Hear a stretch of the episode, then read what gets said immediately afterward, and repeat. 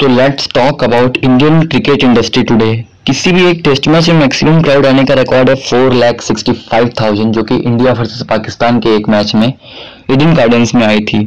And BCCI के under thirty eight clubs खेलते हैं टोटल जो कि वर्ल्ड में सबसे ज़्यादा है विदाउट डाउट एंड किसी भी एक आईपीएल सीज़न में सबसे अधिक क्राउड आने का रिकॉर्ड था 2017 में जिसमें अराउंड 15 लाख 19,000 लोगों ने टिकट्स खरीदी थी विद एन एवरेज ऑफ़ 27,000 हर एक मैच में. इंडिया में फ़र्स्ट टाइम क्रिकेट 1884 में खेला गया था, मद्रास और कैलकाटा के बीच में। एंड बात की जाए इंडियन स्पोर्ट्स इकोनॉमी की तो 85 परसेंट कंट्रीब्यूशन अकेले क्रिकेट से आता है।